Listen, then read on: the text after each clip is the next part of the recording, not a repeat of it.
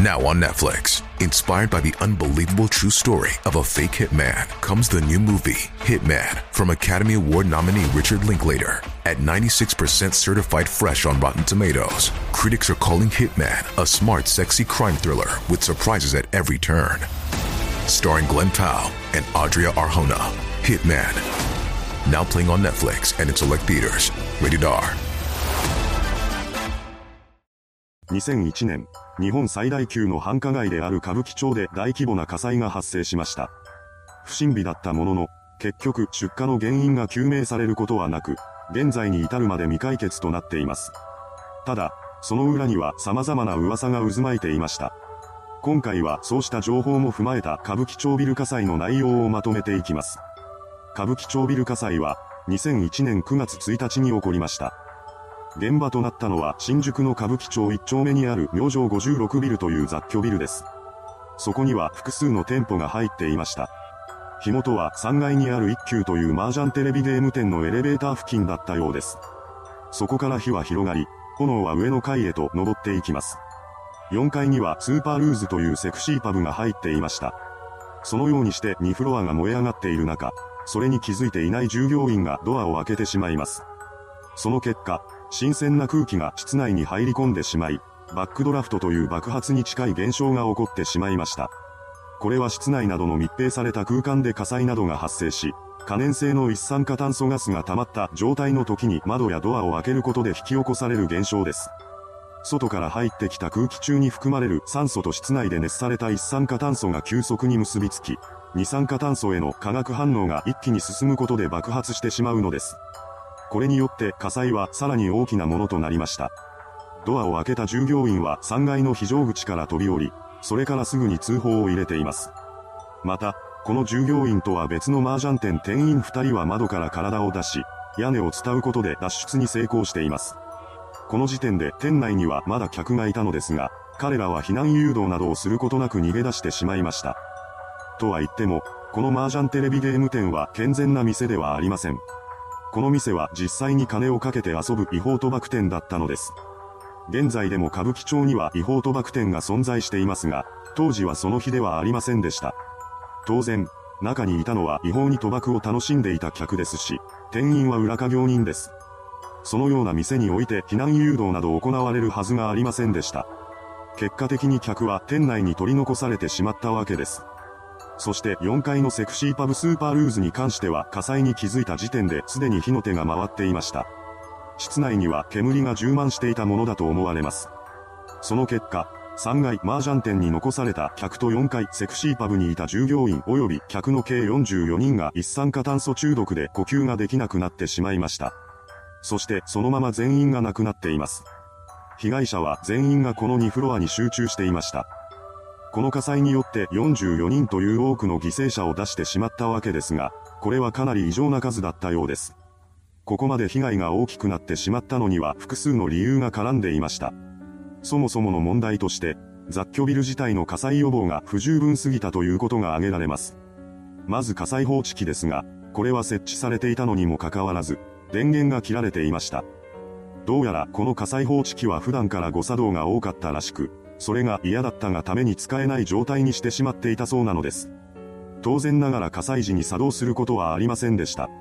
また、セクシーパブがある4階に設置されていた火災報知器に関しては内装材で覆い隠されていたようです。そんな状態では設置している意味がありません。さらに、3階には避難器具が用意されていなかったのです。4階に関しては設置こそされていたものの、使える状態ではありませんでした。それに加え、避難通路には大量の荷物が積み上げられていたのです。3階と4階の間は椅子とロッカーで塞がれていたため、唯一の避難経路である階段にたどり着くことすらできませんでした。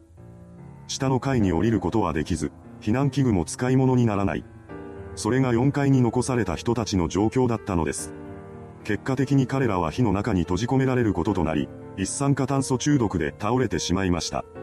避難経路か避難器具のどちらかさえ使えていればここまで大きな被害を生むことはなかったでしょう。実は火災が起こる前から消防署はビルの所有者に対して指導を行っていました。それなのにもかかわらず、所有者は状態の改善を行わなかったのです。そうした事実を踏まえ、警察は2003年2月にビルオーナーやテナント関係者など、計6名を消防法違反の容疑で逮捕しました。また、現場となった明星56ビルは東京消防庁から使用禁止命令が出されています。さらに、火災によって亡くなった人たちの遺族はビルオーナーを相手取って損害賠償訴訟を起こしました。これに対しては10億円を超える和解金を支払うことを条件に示談が成立しています。それから2年後の2008年7月2日、東京地裁は業務上過失致死の罪に問われたビルオーナーらに対して執行猶予付きの有罪判決を下しました。なお、明星56ビルはオーナーと遺族との和解が成立した後に解体されています。それに加え、この火災を機に消防法は大幅に改正されました。主な変更点は火災報知器の設置義務が厳しくなることや消防法違反者に対する厳罰化が進むなどといったことであり、管理者側にしっかりとした防火対策が求められるようになったようです。そのようにして歌舞伎町ビル火災に関する裁判等は終結したものの、なぜ火災が起きたのかという原因は未だに分かっていません。ただ、放火説は当時から囁かれています。火元が3階にあるエレベーター付近だったとされており、そこにはガスメーターが設置されていました。火が消し止められた後に消防隊が突入したところ、そのガスメーターはガス管から外れた状態になっていたそうです。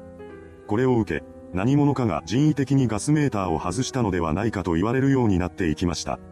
ガスメーターとガス管をつないでいる部分が溶けたのではないかという声も上がりましたが、その部分だけが溶解するほど高温になるとは考えにくいとされています。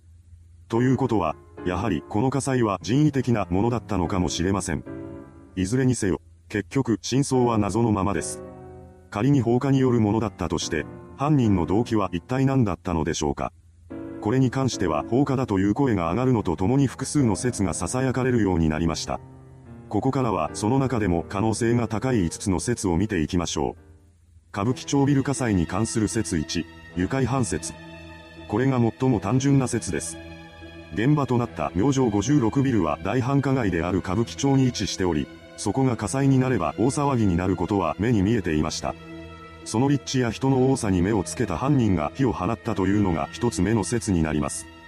歌舞伎町ビル火災に関する説に、麻雀店一級の客犯人説。これは現場となったビルの3階に入っていた麻雀テレビゲーム店一級で大負けした客が払いせのために放火したという説です。一級は実際に金をかける違法賭博店であったため、中には大金を失う人も存在していました。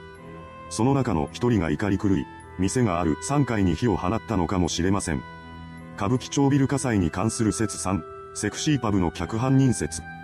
これは二つ目の説と似たものなのですが、ビルの4階に入っていたセクシーパブスーパールーズの客が従業員のストーカーとなり、その末に相手の命を狙って火を放ったという説です。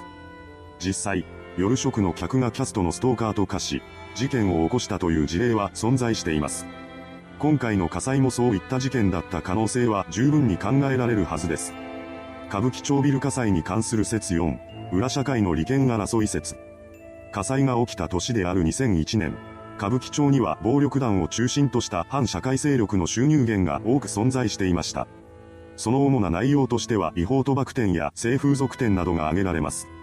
当然ながらそこには利権が絡むこととなるのです。そして現場となったビルにはこれらの店舗が入っていました。麻雀店一級などにはバックに暴力団がついていたと見て間違いありません。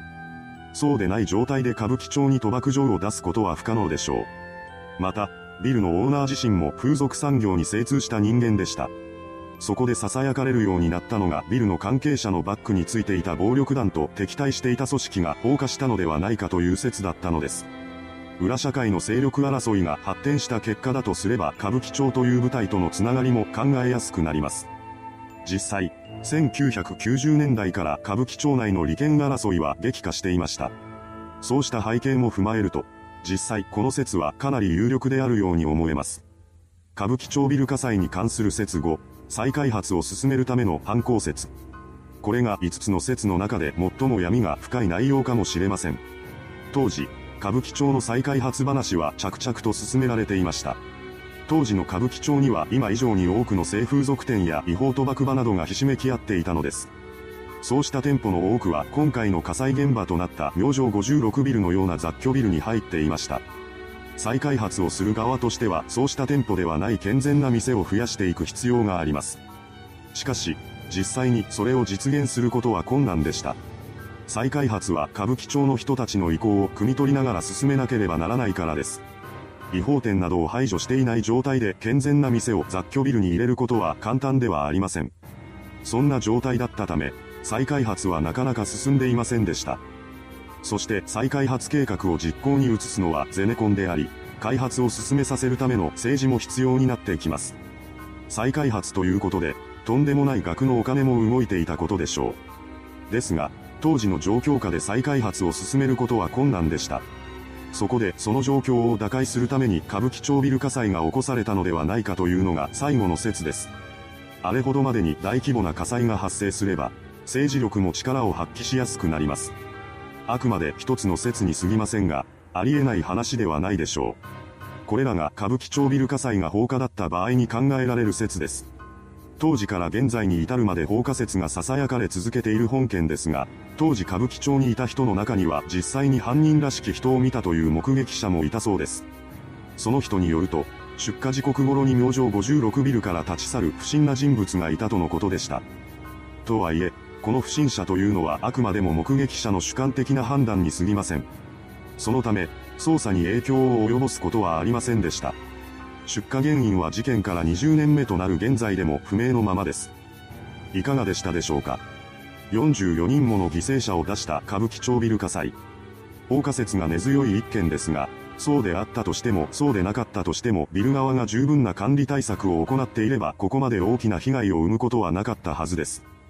このようなことが再び起こらないように、しっかりとした対策をとっていかねばならないでしょ